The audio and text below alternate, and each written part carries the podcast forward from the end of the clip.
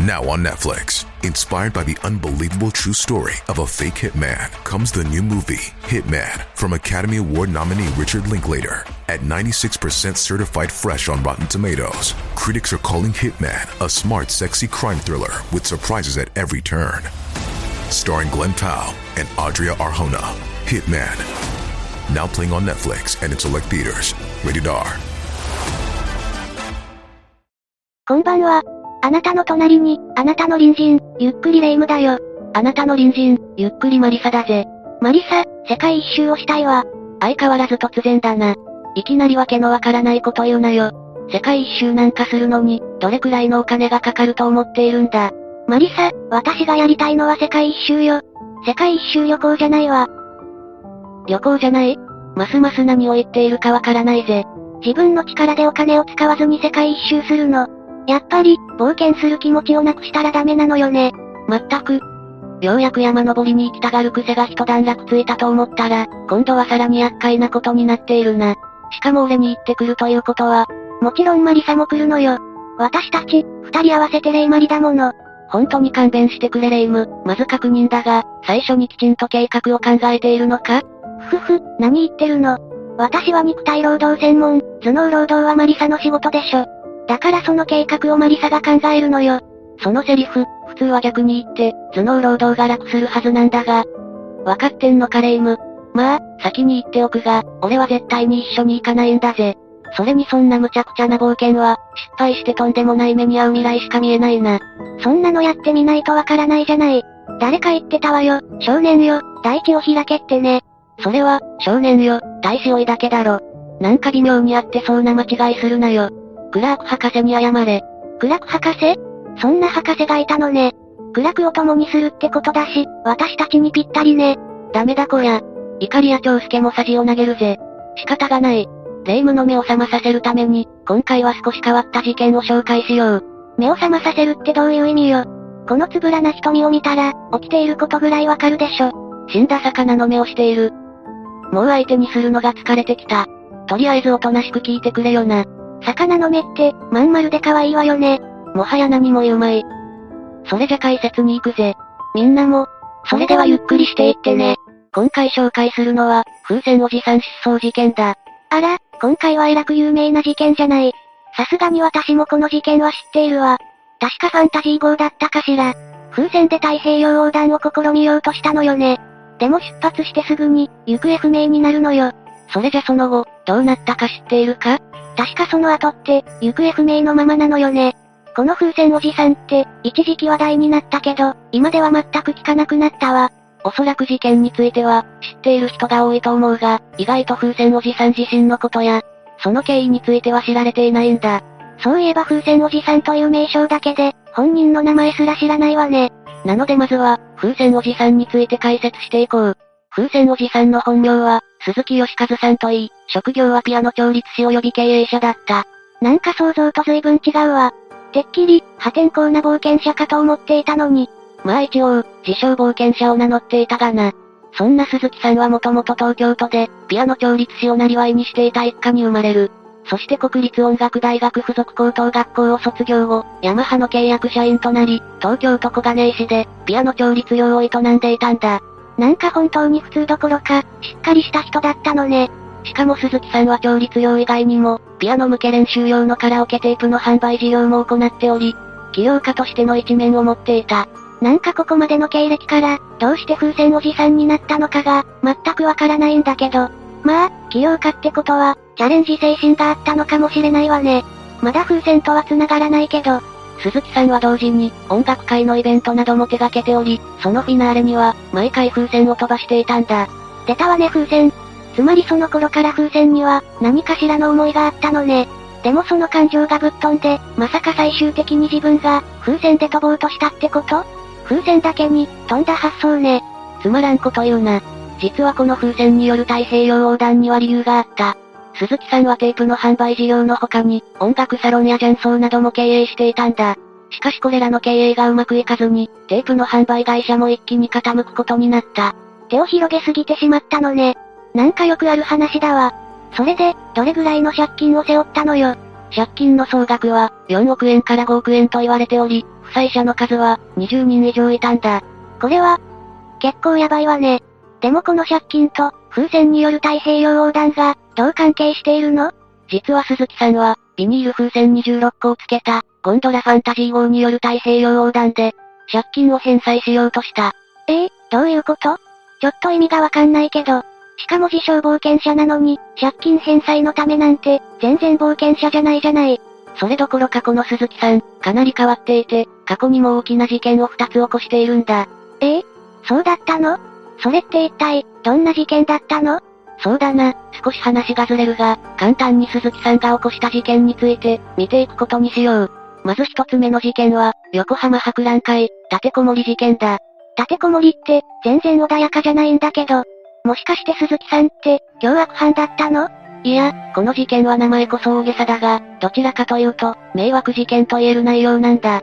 発端は鈴木さんが、1989年3月25日から、横浜市で開催された横浜博覧会に、テナント出店をしたことが始まりなんだ。そういえば鈴木さん、いろいろな事業に手を出していたものね。ただそのテナントは、かなり経営不振だった。そもそも鈴木さんのテナントは、会場内での店舗立地が、とても悪かったんだ。さらにこの横浜博覧会は当初、10万人規模の来場者を予想していたんだが、実際には、4万人程度の集客だったんだ。入場者が予想の半分以下だと、ちょっと厳しいわね。まさか鈴木さんは、そのことで怒ったのかしら？いや、むしろ鈴木さんは、少しでもお客さんを集めようと努力していた。鈴木さんは手塚治虫がデザインした、横浜博のマスコットである、ブルアちゃんの着ぐるみを自作していたんだ。そして自ら中に入って、撮影会やサイン会を実施していたんだ。なんかすごい前向きじゃない。でも今だと確実に、著作権とかの問題で、怒られちゃいそうよね。許されるのは漫画家の、田中圭一さんぐらいのものよ。あれは許されてるのか？ジブリネタとかもあるけど、大丈夫なんだろうか？大丈夫よ。田中圭一さんのぶっ飛び具合、私大好きよ。ま、まあ、霊夢と繋がる部分があるだろうな。と脱線したぜ。解説に戻るぞ。鈴木さんは集客に向けて、努力を惜しまなかった。しかし肝心の博覧会協会側は、集客に対して、何の対策も取らなかった。そして鈴木さんはここで、ついに切れてしまう。さすがにこれは鈴木さんからすると、文句の一つも言いたくなるわ。そのため、鈴木さんは抗議として、同年7月30日早朝の4時から、高さ30メートルの鉄塔に、ブルアちゃんの着ぐるみを持って、4時登るんだ。そしてそのまま7時間ほど、籠城する騒ぎを起こすんだ。なんでわざわざ鉄塔に登る必要があるのよ。ああ、もしかして、高いところが好きだったのかしら。だから風船で。いや、まだそこまでじゃない。鈴木さんは鉄塔から、団体バス駐車場を開放してね。という垂れ幕を垂らそうとしたんだ。ただこれは風に煽られてうまくいかなかった。なんか話の内容的に、鈴木さんの行動は、そこまで悪いことじゃないような気がするわ。ただ鉄塔の上ということで、危険な場所には違いなかったんだ。そのために、横浜市消防局のレスキュー隊員が、はしご車で頂上まで行き、説得することになる。まあ、他の人に迷惑かけちゃダメよね。気持ちはわからなくもないけど。確かにレスキュー隊まで出動させたらまずいわよね。しかも鈴木さんは、ブルアちゃんの着ぐるみに入って、いやいやポーズをするなどして、レスキュー隊の説得を拒否したんだ。そのため結局、地上に引き下ろされるまでに、1時間近く鉄塔上を歩き回ることになった。でもテナントの売り上げが悪いからって、ここまで行動できるのはある意味すごいわ。そうなんだ。事実この抗議の後、博覧会協会と交渉の末に、独自の客寄せの許可を得たんだ。それがヘリウム風船の浮力で、ロープで係留されたゴンドラが、高さ10メートルから20メートルに浮かぶ、空中散歩だったんだ。ついに出たわ。風船で空へって。この頃から風船おじさんの片鱗はあったのね。実際にこの空中散歩は大好評で、1ヶ月の間に2500人もの人々が、ゴンドラに乗って楽しんでいた。立てこもり事件なんて言うから、とんでもない事件を想像していたけど、これって結局は罰則などはなかったの？ああ、厳重注意だけで済んだんだ。まあ確かに、レスキュー隊の出動という迷惑をかけたけど、それ以外の被害はなかったものね。ただ次のヘリウム風船不時着事件は、被害が出た事件だったんだ。ヘリウム風船不時着って、なんかここまでの流れと事件名で、なんとなく想像がつくんだけど、博覧会でのゴンドラから着想を得て、風船で空を飛ぼうとしたんじゃないの？霊夢の予想通り、鈴木さんは1992年4月17日、風船で飛び立ち、そのまま民家の屋根に不時着する事件を起こしてしまったんだ。当日鈴木さんは、警察官の静止を聞かずに、東京都府中市の玉川河川敷から、千葉県の九十九里浜を目指して、ヘリウム風船で飛び立った。警察官にも静止されてたの？しかもこれって、当然鈴木さんの手作りよね。不時着したということは、うまく飛ばなかったのかしら？そのゴンドラは椅子に、5メートルと2.5メートルの風船角2個を、直接くくりつけたものだったが、きちんと飛行はしていたんだ。へえ、すごいじゃない。だが途中で、重りの15キロの砂袋2個が外れて急上昇し、予定の高度400メートルが、5600メートルの高度に到達してしまう。ちょ、ちょっと、400メートルが5600メートルってやばすぎよ。落下したらただじゃ済まないじゃない。もちろん鈴木さんも大慌てだった。当日購入していた100円ライターで、5メートルの風船を炙って切り離したんだ。その結果、高度が下がり、出発地点から 24km 離れた、東京都大田区の民家の屋根に不時着した。それで鈴木さんは無事だったの？ああ。幸い左手に軽い怪我をした程度で済み、駆けつけた蒲田署員に謝罪することになる。やばい、やばいわね。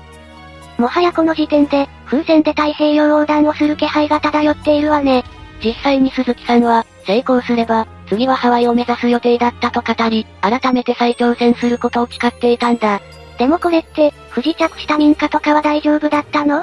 もちろん不時着した民家は瓦が壊れ、テレビアンテナが曲がる被害を受けた。それじゃ、弁償金とか発生したんじゃない？いや、鈴木さんからの、弁償も挨拶もなかったらしい。いや、そこはちゃんと謝ろうよ。博覧会の事件と違い、今回は本当に旗迷惑な事件じゃないのよ。でもこの二つの事件を聞いて、太平洋横断が、ただの思いつきでの行動ではなかったのがよくわかったわ。ああ。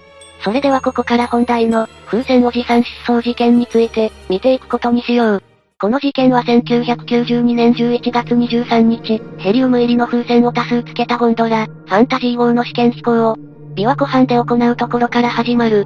この試験飛行は、当時同志社大学教授の三輪茂雄氏と、学生7人で実施される試験だった。そしてこの試験飛行には、朝日新聞の海八幡通信局長やテレビ局員ら、多くのマスメディアが集まっていたんだ。試験飛行ってことは、まだ太平洋横断をしようとしていたわけじゃなかったのね。この日の名目は、あくまで200メートル、あるいは300メートルの上昇実験だった。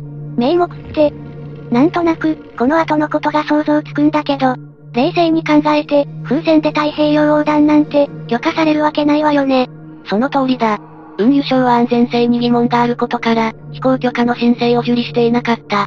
そこで鈴木さんはあくまで、地上に経由したままの試験飛行、という条件で、虚偽の申請をしていたんだ。そこまでして風船で、太平洋横断をやろうとする意味がわからないわ。それに家族とかは反対しなかったの？鈴木さんは、僕がもし、太平洋横断を決行したら、マスコミが大騒ぎして家に押しかけてくると思う。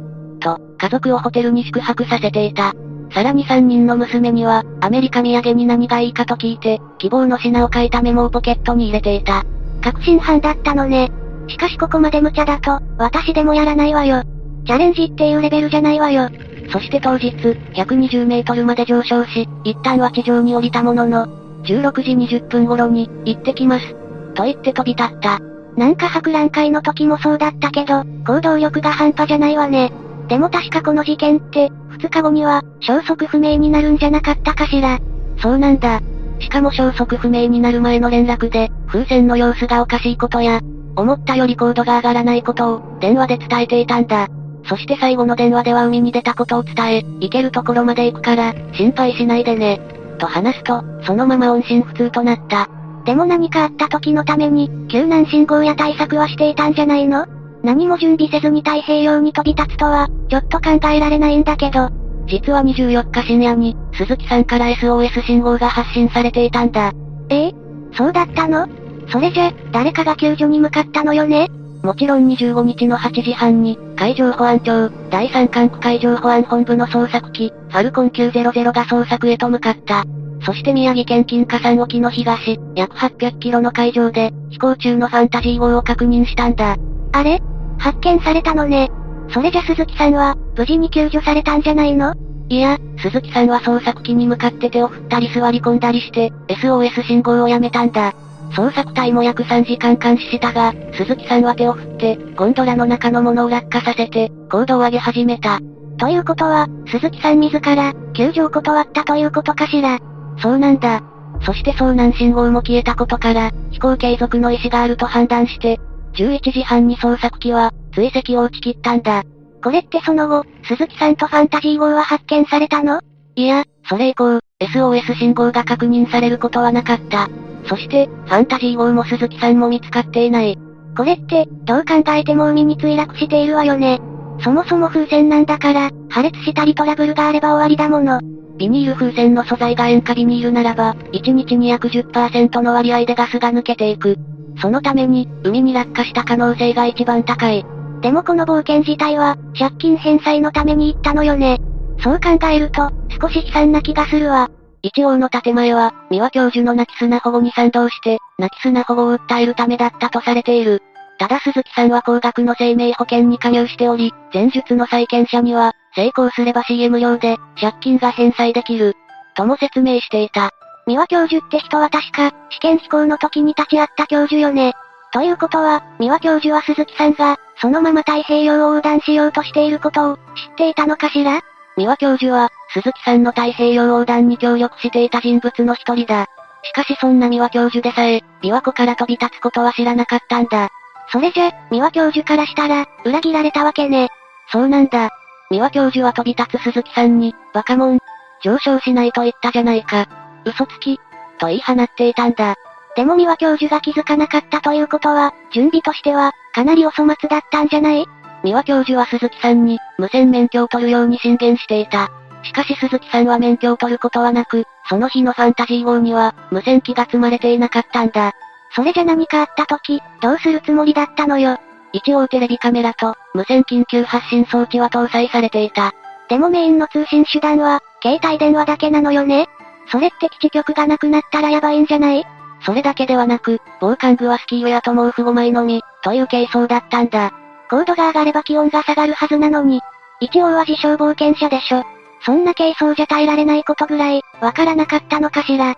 さらに食料については、鈴木さんは絶食の訓練をしていたと称しており、所持していたのは、スナック菓子のみだった。ここまで何も準備していないのなら、三輪教授も、まさかいきなり太平洋を横断するとは思わないわね。鈴木さんとしては、そんな装備で太平洋を無事横断できると、本気で思っていたのかしら。後から分かったことなんだが、実はファンタジー号は、主力の風船6個に、補助風船26個の予定だったんだ。しかし当日は主力風船は4個で、補助風船は予定を大きく下回っていた。その上、破れてヘリウムガスが抜ける風船があったため、鈴木さんは出発の前に、粘着テープでこれを応急修理して飛び立ったんだ。本当に聞けば聞くほどどうしようもないわね。こんな言い方をするのもなんだけど、行方不明になったのは仕方がないわね。まあ残念ながら、霊夢の言う通りなんだ。でもこの事件って、当時テレビで、毎日のように報道されていたわよね。それで風船おじさんって呼び名が定着したもの。そうなんだ。マスメディアはファンタジー号の出発直後から、トップニュース扱いで、毎日のように報道していた。でもこの報道って、急に一切報道されなくなったわよね。それはその当時、オーストラリアで、新婚旅行中の日本人妻が失踪する事件が発生し、マスメディアの関心が移ってしまったからだ。確かにその事件も有名だったわ。でもマスメディアも結構ひどいわね。実際に飛行試験の時には、取材をしていたんでしょ？それどころかあるテレビ局は、鈴木さんの密着取材をしていたんだ。ただその時取材に訪れたマスコミは、あまりにも無謀だと、反対はしていたんだ。そうだったの。それじゃそんな声も無視して、鈴木さんは無謀な冒険に旅立ったのね。そして鈴木さんの消息は不明のまま、現在では、人々の記憶から消えつつある。でも、この借金があることと、成功したら全部チャラになるってことで、一発勝負に出た感じはするわね。確かにな。追い詰められていた部分もあるだろう。それだけに失敗はできない。一発逆転を狙ったのかもしれないな。なんか話を聞いていると、鈴木さんって、すごい行動力と、すごい妄想力を持った人だったみたいね。確かに少し変わった人物だったとは思う。ただこれで霊夢も分かっただろ。自力で世界一周なんて、できるわけがないんだぜ。そうね、さすがに風船で世界一周しようとは思っていなかったけど、少し目が覚めたわ。やっぱり私たちにはこれしかないわね。げ、なんなんだこの山の雑誌の山は。って変な謝礼はせるなよ。見ての通り、山登りに決まってるじゃない。ふふ。